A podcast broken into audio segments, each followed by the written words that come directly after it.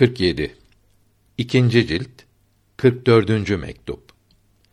Bu mektup Hace Muhammed Mü'minin oğlu Muhammed Sadık'a yazılmış olup vahdet-i vücudu panteizm bildirmektedir. Allahü Teala'ya hamd ederim. Onun beğendiği, seçtiği kullarına selamet vermesini dua ederim. Soruyorsunuz ki tasavvufçular vahdet-i vücut söylüyor. Alimler ise bu söze küfr ve zındıklık diyor. Halbuki her iki tarafta ehli sünnettir. Siz bu işe ne dersiniz? Sevgili yavrum, bu işi birçok mektuplarımda ve risalelerimde uzun uzun anlatmıştım. İki taraf arasında kelime farkından başka bir ayrılık olmadığını bildirmiştim. Bununla beraber madem ki siz de soruyorsunuz, suale cevap lazımdır. İster istemez birkaç kelime yazıyorum. Biliniz ki Sofiye Yaliye'den vahdet-i vücut vardır ve her şeyde Hak Teâlâ'yı görüyoruz ve her şey odur diyen her şey Hak Teâlâ ile birleşmiş. O her şeyden ayrı değil, her şeye benzer. Bu alem ile beraber ve birlikte var oldu. İşte o görünüyor gibi şeyler demek istemiyor. Böyle söyleyen kafir olur, zındık, dinsiz olur. Allahü Teala mahluklarıyla birleşik değildir. Onların aynı değildir. Onlara benzer değildir. O hep var idi, hep öyledir. Zatında ve sıfatlarında, isimlerinde hiç değişiklik olmaz. Bir şeyi yaratmakla bunlarda değişiklik olmaz. O hiçbir bakımdan mahluklarına benzemez. Onun varlığı lazımdır. Ondan başkası olsa da olur, olmasa da. O büyüklerin her şey odur demeleri hiçbir şey yoktur. Yalnız o vardır demektir. Mesela Hallace Mensur enel hak ben hakkım dedi. Böylece ben hakkım Hak Teâlâ ile birleştim demek istemedi. Böyle diyen kâfir olur ve öldürülmesi lazım olur. Onun sözünün manası ben yokum. Hak Teâlâ vardır demektir. İşte Sofiye her şeyi Hak Teâlâ'nın isimlerinin ve sıfatlarının görünüşü onların aynası bilir. Zatın kendisinin bunlarla birleştiğini, zatında değişiklik olduğunu söylemez. Mesela bir insanın gölgesi kendinden hasıl oluyor. Gölge o kimseyle birleşmiş, onun aynıdır veya o kimse inerek o gölge şekline girmiştir gibi şeyler söylenemez. O kimse kendi kendinedir. Gölge onun bir görünüşüdür. Bu kimseyi aşırı seven gölgeyi filan görmez ondan başka bir şey görmez. Gölge o kimsenin aynıdır diyebilir. Yani gölge yoktur. Yalnız o insan vardır der. Bundan anlaşıldı ki Sofiye eşyaya Hak Teâlâ'dan meydana gelmiştir. Hak Teâlâ değildir diyor. O halde Sofiye'nin her şey odur sözleri her şey ondandır demektir ki alimler de böyle söylemektedir. İki taraf arasında bir fark yoktur. Yalnız şu fark vardır ki Sofiye eşyaya hakkın görünüşü diyor. Alimler bunu söylemekten çekiniyor. Eşya ile birleşmek, eşyanın içinde bulunmak anlaşılmasın diye bu sözü söylemiyor.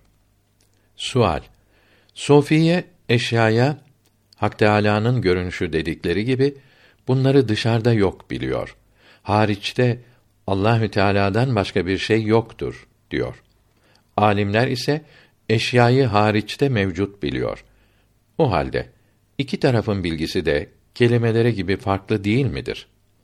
Cevap Sofiye hariçte bir şey yoktur diyorsa da eşyanın hariçte vücudu vehmi ile var olduğunu söylüyor. Hariçte hiç yokturlar demiyor.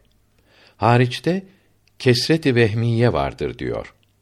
Fakat hariçte görünen bu vücudi vehmi bizim vehm ve hayal ve düşüncelerimizde olan vücut yani varlık gibi değildir. Çünkü vehm, hayal ve düşüncemizi durdursak bunlardaki varlıklar kalmaz, yok olur. Yani vehimlerimiz, hayallerimiz devamlı değildir.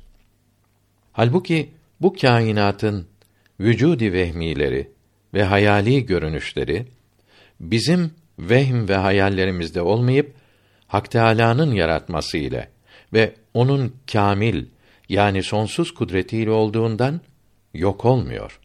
Varlıkları devam ediyor. Ahiretin ebedi, sonsuz işleri dünyadaki bu varlığa bağlı bulunuyor. Yunan filozoflarından sofistai, sofiste denilen mügaletacılar, safsatacılar bu kainatı evham ve hayalat sandı. Hayalimiz olmasa bir şey olmazdı dedi. Eşyanın varlığı bizim inancımıza bağlıdır. Hakikatte hiçbir şey yoktur. Gökleri yer kabul edersek yer olurlar. Yerler de itikadımıza göre gök olur. Tatlıyı acı bilirsek acı olur. Acılık bizim inancımıza göre tatlı olur dediler. Bu ahmaklar ihtiyarı, isteği olan yaratanı inkar etti. Aldandılar ve çoklarını aldattılar. Sofiye-i Aliye eşyayı hariçte vücudi vehmi ile var biliyor. Böyle vücut devamlıdır. Yani bizim vehmimizin yok olması ile yok olmaz. Ahiretin sonsuz hayatını bu vücuda bağlı bilirler. Alimler eşyayı hariçte mevcut bilir. Ahiretin sonsuz hayatı bu eşyaya göre olacaktır der. Bununla beraber eşyanın hariçte varlığını Hak Teâlâ'nın varlığı yanında zayıf, kuvvetsiz ve hatta yok bilir. Görülüyor ki her iki tarafta eşyaya hariçte var diyor. Dünya ve ahiret işlerini bu varlık üzerine kuruyor. Vehmin, hayalin yok olmasıyla yok olmaz diyor. Yalnız Sofiye bu varlığa vehmi diyor. Çünkü bunlar tasavvuf yolunda yükselirken hiçbir şey görmüyor. Hak Teâlâ'nın varlığından başka bir şey gözlerine görünmüyor. Alimler ise bunların varlığına vehmi demekten kaçınıyor. Cahillerin yanlış anlayıp hayalin yok olması ile yok olur sanacaklarından ve ebedi sonsuz azabı ve sevabı inkar etmelerinden korkuyorlar. Sual Sofiye eşyanın vücudu vehmisi vardır demekle bu varlık devamlı olmakla beraber hakiki değildir, vehmidir diyor. Alimler ise eşya hariçte hakikatte vardır diyor. Böylece iki taraf arasında yine ayrılık bulunmuyor mu? Cevap Vücudi vehmi ve hayalde görünüş, vehim ve hayalin yok olması ile yok olmadığından hakikatte var demektir. Çünkü bu varlık devamlıdır. Bütün vehimlerin yok olması ile yok olmuyor. Hakiki varlık da bu demektir. Yalnız şu kadar var ki mahlukların hakiki varlıkları vacip Teala'nın hakiki varlığı yanında yok gibidir, vehim ve hayal gibidir. Böylece iki taraf arasında fark kalmamış olur. Sual Eşyanın vücudu vehmisi hakiki olunca hakiki var olan birden çok olur. Bu ise vahdet-i vücudu bozar. Vahdet-i vücut hakiki var olanın bir olması değil midir? Cevap Her iki varlık da hakikidir. Var olan hakikat de ikidir. Yaratan ve yaratılanlar. Fakat iki varlığın hakiki olmaları aynı bakımdan değildir. Mesela bir kimsenin şekli aynada görününce aynada hakikatte bir cisim yoktur. Görünen şekil aynanın ne üzerindedir ne de içindedir. Aynadaki o şeklin varlığı hayalimizdedir. Bu vücudi vehmi ve hayali görünüş ise bir rüya değildir. Hakikatte mevcuttur. Bir kimse Ahmet'i aynada gördüm dese, akl ve adet ona inanır. Yemin etse günaha girmez. Görülüyor ki Ahmet hakikatte aynada değildir. Vehim ve hayal bakımından aynada olması da hakikattir. Fakat birincisi her bakımdan hakiki, ikincisi ise vehim ve hayal bakımından hakikidir. Şaşılacak şeydir ki hakikatin zıddı olan vehim ve hayal burada varlığı hakiki yapmaya sebep oluyor. Çünkü vehim ve hayal bakımından demeseydik aynadaki görünüş hakiki olmayacaktı. İkinci bir misal de noktayı cevvaledir. Yani daire şeklinde hızlı dönen bir noktadır. Vehim ve hayal bunu hariçte daire görür. Halbuki hakikatte daire yoktur. Nokta vardır. Fakat vehim ve hayal bakımından hariçte dairenin bulunması hakikidir. Şu kadar var ki noktanın hariçte bulunması her bakımdan hakikiyken bundan meydana gelen dairenin hariçte bulunması yalnız vehim ve hayal bakımından hakikidir. İşte vahdet-i vücut her bakımdan hakikidir. Birden ziyade varlık ise vehim ve hayal bakımından hakikidir. Bu iki varlıktan birincisi her bakımdan, ikincisi de yalnız bir bakımdan hakikat oluyor. Zıt bir şey olmuyorlar. Sual Vehim ve hayal bakımından var olan bir şey, vehim ve hayal yok olunca niçin yok olmuyor? Cevap Bu vücudi vehmi yalnız vehim tarafından hasıl olmamıştır ki vehm ile beraber o da yok olsun. Bunları Allahü Teala vehim mertebesinde yaratmıştır. Fakat sabit, devamlı olmuşlardır. Allahü Teala bunları vehim ve hayal mertebesinde yarattığı için vücudi vehmi demişlerdir. Hangi mertebede olursa olsun, hatta hakiki varlık olmayan mertebede olsa da o yarattığı için o mertebede var olmaları hakikidir. Allahü Teala bu eşyayı his ve vehim mertebesinde yaratmıştır demek, eşyayı öyle bir mertebede yaratmıştır ki o mertebe yalnız his ve vehimde vardır, hariçte yoktur. Mesela bir hokkabaz mevcud olmayan şeyleri var imiş gibi gösteriyor. Bir şeyi on tane gösteriyor. Bu on tane şey hakikatte yoktur. Yalnız his ve vehimde vardır. Hakikatte yalnız bir şey vardır. Görülen bu on şey eğer Allahü Teala'nın sonsuz kudretiyle kuvvet ve devam kazanıp çabuk kaybolmaktan korunursa varlıkları bu mertebe için hakiki olur. Bu vakt bu on şey hakikatte hem vardır hem de yoktur. Fakat iki ayrı bakımdan düşünülmektedir. Yani his ve vehim mertebesini düşünmezsek yokturlar. His ve vehim düşünülürse vardırlar. Hindistan'da meşhur olan bir hikaye vardır. Bir Hint şehrinde hokkabazlar padişahın karşısında oyun yaparken göz boyamakla aynada bahçe ve ağaçlar gösterirler. Hakikatte bulunmayan bu ağaçların büyüyerek meyve verdiklerini gösterirler. Meyveleri koparıp sultana ve seyircilere yedirirler. O vakt sultan emreder. Oyuncuları hemen öldürürler. Çünkü oyun yaparken hokkabazlar öldürülürse görülen oyunlar Allahü Teala'nın kudretiyle o halde kalır, yok olmazlar diye işitmiş imiş. Hokkabazlar öldürülünce o ağaçlar aynada öylece kalır. Bu zamana kadar durdukları, meyvelerini herkesin yedikleri söyleniyor. Bu hikayenin hepsi veya bir kısmı doğru veya yanlış olması bir tarafa, sözümüzü aydınlattığı için burada söyledik. Hariçte ve hakikatte Allahü Teala'dan başka mevcut yoktur. Allahü Teala kudretiyle kendi isimlerinin ve sıfatlarının kemalatını mümkinat suretlerinin perdesinde göstermiş, yani eşyayı kendi kemalatına uygun olarak his ve vehim mertebesinde icat etmiş, var etmiştir. Böylece eşya vehimde görünmekte, hayalde devam etmektedir. O halde eşya hayalde göründüğü için vardır.